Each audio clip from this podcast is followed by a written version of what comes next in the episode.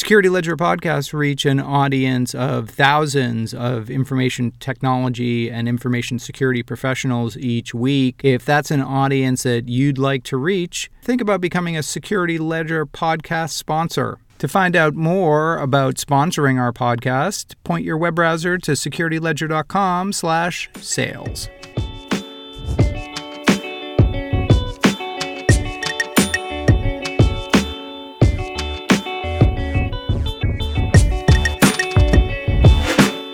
Hello and welcome to the Security Ledger podcast. I'm Paul Roberts, editor in chief at the Security Ledger. On this week's episode of the podcast number 159. So when you democratize the ability to kind of challenge our the, the, the truth in our perception, it, it's going to have an impact in very very scary ways. I think. The Voting Village at the recent DEF CON conference in Las Vegas put the spotlight on security holes in voting equipment, but are parties who want to influence the outcome of the 2020 presidential race in the United States even interested in voting machines? After all, there are many ways to affect the outcome of an election, and many more ready tools to do so than wonky 20 year old electronic voting machines. Take social media. Facebook's former Chief Information Security Officer, Alex Stamos, warned this week in an interview that Facebook's Instagram photo sharing service might be weaponized during the 2020 presidential race. Stamos, who left Facebook in 2018 and now serves as the director of the Internet Observatory at Stanford University, said that Instagram's picture first platform would pose little obstacle to the likes of the Internet Research Agency, which, Stamos notes, employs teams of people to craft sophisticated visual memes that could be shared on platforms like Instagram. Or what about deepfakes? With machine learning technology now able to morph video and audio to suit the needs of anyone with a laptop and some time on their hands, there's hardly any limit to how a campaign narrative might become distorted or driven off course. How worried should we be? In this episode of the podcast, we sat down to talk with someone who should know. Sam Small is the Chief Security Officer at the firm ZeroFox. In this interview, Sam and I talk about the myriad threats to the integrity of our elections and whether our public institutions, as well as private platforms like Facebook and Twitter, are up to the challenge of policing the integrity of democratic elections. I started off by asking Sam to explain what deepfakes are and how they might be used to distort public perceptions about a person or event. I am Sam Small. I am the Chief Security Officer at ZeroFox. To start with some terminology, for some of your listeners maybe that, that aren't familiar with deepfakes or haven't heard about it but haven't seen one, the concept is basically um, there's there's a particular form of machine learning and artificial intelligence called deep learning, and uh, and, and what people have done and demonstrated in the past is that uh, you can use deep learning to manipulate source material video and create uh, fake content or video that looks very realistic because it's it's based on some original source, uh, but has been manipulated in a way uh, to really test your perception and uh, and fool you into thinking that either a person said or did something in a context in which they didn't participate at all, or what they did say or do is uh, manipulated in whatever way the adversary chooses. So, so again, the, the kind of the two basic forms we see of this over and over again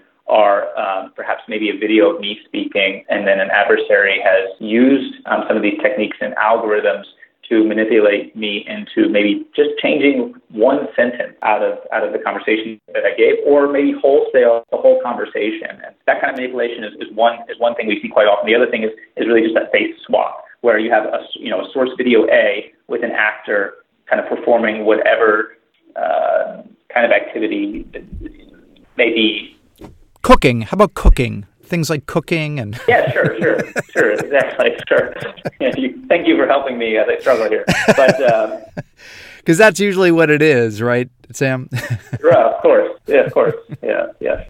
Um, so yeah, so sure, someone's cooking in the kitchen, and then I take a lot of maybe, and and and, and then maybe I take a lot of different source material I have of Paul of you, um, of various pictures of your face or other videos I have of you and then basically what we're doing is meshing or morphing um, those features uh, of your face onto that source material. So now we've created a video where it looks like Paul was actually doing the cooking in the kitchen, uh, even though you were never there. So again, these types of videos can be created with different levels of efficacy depending on you know, the amount of time you want to invest in them and, and, and the skill-craft of, of the people involved. But we've seen this, you know, some of your some of your listeners may have seen this in, in numerous cases. Recently, there was a there was a, a Mark Zuckerberg video that was uh, created and disseminated. I, I believe he he kind of stated that uh, you know he had so much data on so many people, and he was going to leverage this this uh, this power and this data for for nefarious purposes. Likewise, there was a really uh, there was a really great one done. When I say great, just I mean it was very effective. There was there was one that uh, that was done uh, with Barack Obama a couple uh, maybe a year or two ago. I, I forget how recent all of this is. I mean, deepfakes have only been around for a couple of years, and it already feels uh, like it's been around for, for quite a while. Um, and so uh, so certainly there is a lot of concern around you know how this might affect uh, and how it could be used to manipulate public perception. There was a there was actually another video just recently of Nancy Pelosi, uh, which which we would call a shallow fake, not really a deep fake. Uh, and in, in, her video, uh, she actually did and said everything that was presented in the video that was that was released and doctored. However, the audio track was manipulated um, to make her speech sound uh, slow or garbled. And so again, the the, the idea there, the intent was to make it seem like Nancy Pelosi um, was maybe having uh, health issues or issues related to her her, her age, etc. And uh, and and that video again, it was very convincing, eh, and especially convincing if that fits your narrative. Um, and it was shared by many prominent public figures as being real until it was uh, debunked. Um, but really, that goes that really goes, I think, to the key of this of this issue, which is, um, you know, deepfakes are really are an attack on our perception and the old adage of, of seeing is believing. And so it's pretty dangerous from, from that perspective. So what we did at Black Hat, so our, our CTO and our uh, and our principal data scientists, they demonstrated how they were able to streamline the creation of deepfakes just to show how easy and cheap uh, it has become to do. And then we also released a number of classifiers publicly for researchers to use to help in the identification of deepfakes. So there's a lot of different mechanisms and techniques that can be used in the analysis of a piece of video to determine if we think it's been doctored or if it's not authentic or, or if it you know uses any of these techniques that we that are known to be used in generating deepfake videos. I mean, the intent of these obvious uh, often is is not necessarily to uh, convince everyone, but merely to sow doubt or, as you said, an alternative narrative about what happened to um, muddy the the picture with with what looks to be you know something that runs counter to you know the truth, basically the the actual narrative about what happened. That's exactly right. And I don't want to start a controversy on your podcast, but if you think back to kind of the moon landing and the video of the moon landing. Right? So there's certainly you know you can find a community online that doesn't believe that took place and that, that it was real. And and and so if you want to travel down that conspiracy theory road a little bit, you could say, well, okay, but you know what would you have to have in terms of people and resources and time to create something that that looked like a, a moon landing? And and and and so the difference between now and then is, uh, you know, back then you would need you know, a Hollywood studio and a budget and some talented special effects people and rigs and all that kind of stuff. Today, you just need, you know, maybe a computer and some time and, and some motive. And so when you democratize the ability to kind of challenge our the, the, the truth in our perception, it, it's going to have an impact in very, very scary ways, I think. Right. And you can say like, well, everybody because the power is democratized in theory, everybody, you know, there's detente because and everybody can do it to everybody else. But in fact, that that doesn't really work out because n- not everyone is committed to a narrative of truth, right? So, so, so the people who are more than happy to sow confusion, disinformation, and, and chaos, they probably don't really care if you use it back on them because you're just further sowing chaos and disinformation and confusion. So there isn't really detente. Yeah, that's right. And it really really depends on what someone's incentives are as well, right? You know, people might have, you know, obviously we're talking about this a more, a more political context, but what we've seen is some people who manipulate perception and spread more traditional types of misinformation, even just maybe fake news stories and things like that, they're not always doing so to really manipulate public perception. At least that's not that's not their primary intent. Sometimes the primary intent is just to make a quick buck, right? So if I know that I can release some misinformation and it will affect a particular stock, or I know that it will, you know, change the way that that people are prepared to spend money on a certain type of product or something like that, then that might be all I care about, even though again the secondary effect might have, you know, a real impact on our political discourse, our understanding of current events, or things like that. And so, and that's that's where it gets especially tricky.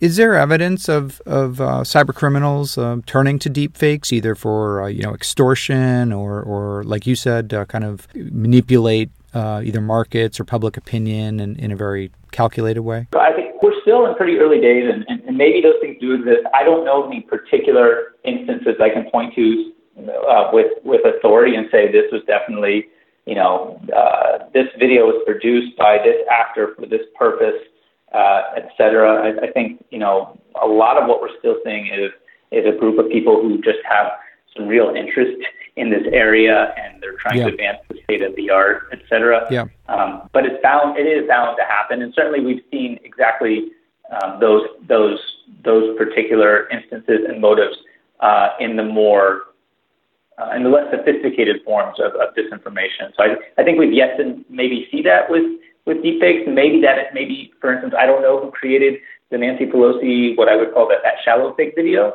Um, yeah. But certainly, it seems like you know it could have been someone who's just doing it for fun. But I don't know who would maybe waste their time going through those efforts uh, unless their their goal really was to embarrass uh, Nancy Pelosi, or maybe again maybe a little bit of reverse psychology of, uh, of of kind of trolling the parties that would be gleefully you know accepting of that narrative that that, that Nancy Pelosi is either drunk or losing it. Draw them in yeah, exactly. Hmm. You know, DEF CON just happened. There was the voting village, and obviously with the election, you know, in 2020 coming up next year, there's a lot of attention to the security of the voting system from the voting machines on up. But I wonder, I, I note, I think it was Santa Clara or some county in California just put out a alert just talking about this kind of secondary risk, which is, you know, could municipalities, whether it's you know elections uh, offices, themselves be the target of attacks and their presence online, their social media accounts and so on, weaponized to spread disinformation, whether that's about poll closings or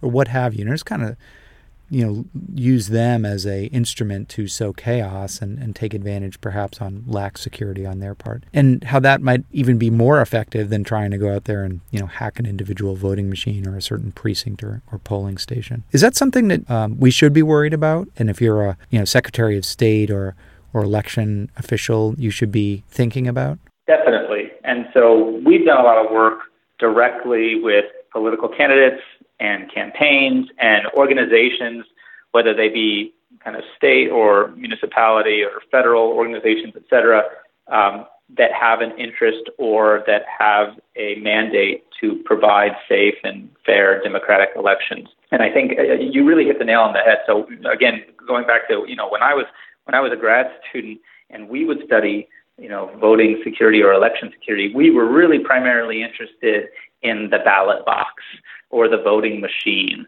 right? And how do I provide, you know, a safe, mm-hmm. uh, verifiable voting experience, perhaps? But you know, you know, back then when I was a grad student, you know, Facebook either didn't exist or was in its infancy, and et cetera, et cetera. So, um, so all of these secondary concerns and, and the ecosystem has really grown, and and and so now when you think about protecting an election and protecting democracy, you really need a defense in depth strategy, right? I mean, I guess it shouldn't surprise us in the yeah, security right. community that uh, you know it's, it's not you don't just put all your marbles in one basket. And so, so while those things are still very important um, in terms of uh, you know providing security at the election, uh, at the polling place, and et cetera, uh, you you you're exactly right. Now we need to also worry about uh, the campaigns themselves and the supporting apparatus around elections and making sure that uh, we're doing everything we can to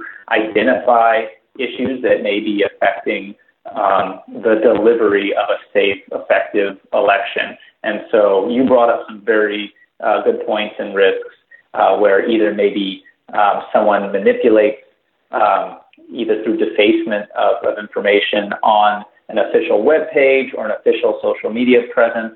Uh, but then also this is where impersonations come into play. So it's, it's really not terribly difficult for me to register a domain name that looks believable or similar to uh, to an existing organization or candidate and, and, and either spread information, you know, misinformation that way.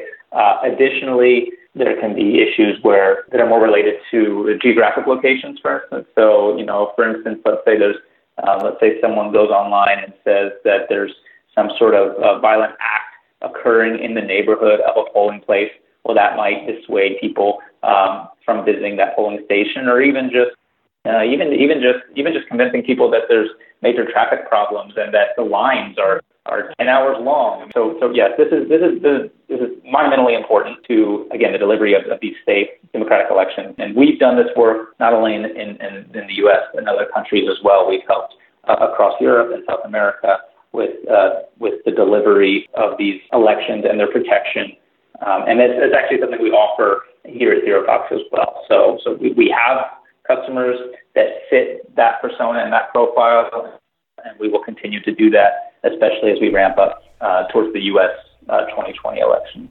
Okay, then, uh, you know, final question: um, If you were to sort of um, uh, judge or, or rate kind of where where we are in terms of uh, be preparedness for uh, what's to come in the 2020 election and the types of um, you know, campaigns, disinformation, or manipulation that, that may be directed at the uh, U.S.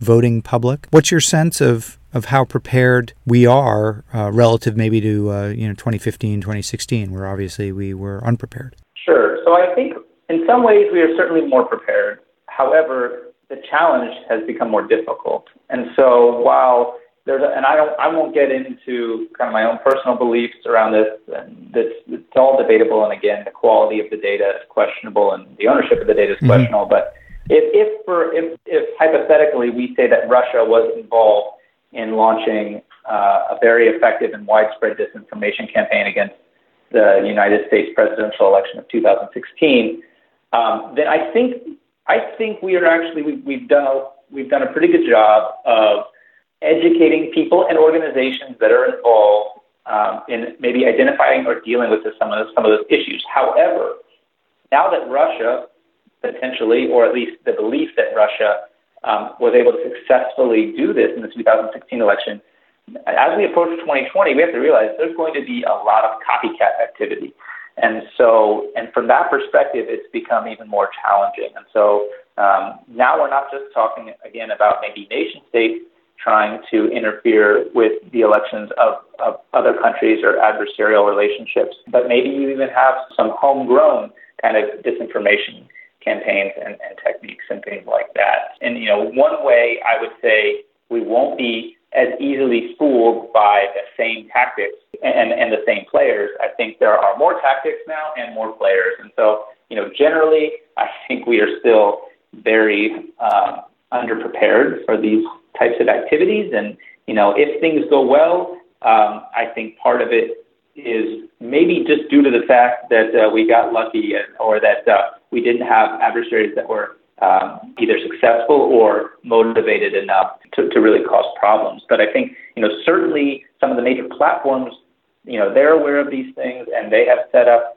emergency response teams and they have SOCs that are, I think, dedicated and prepared for dealing with uh, spread of misinformation and, and, and attacks on our election security and safety. But I think uh, individual campaigns and more grassroots organizations or local organizations, I think, are woefully unprepared for, for these types of events.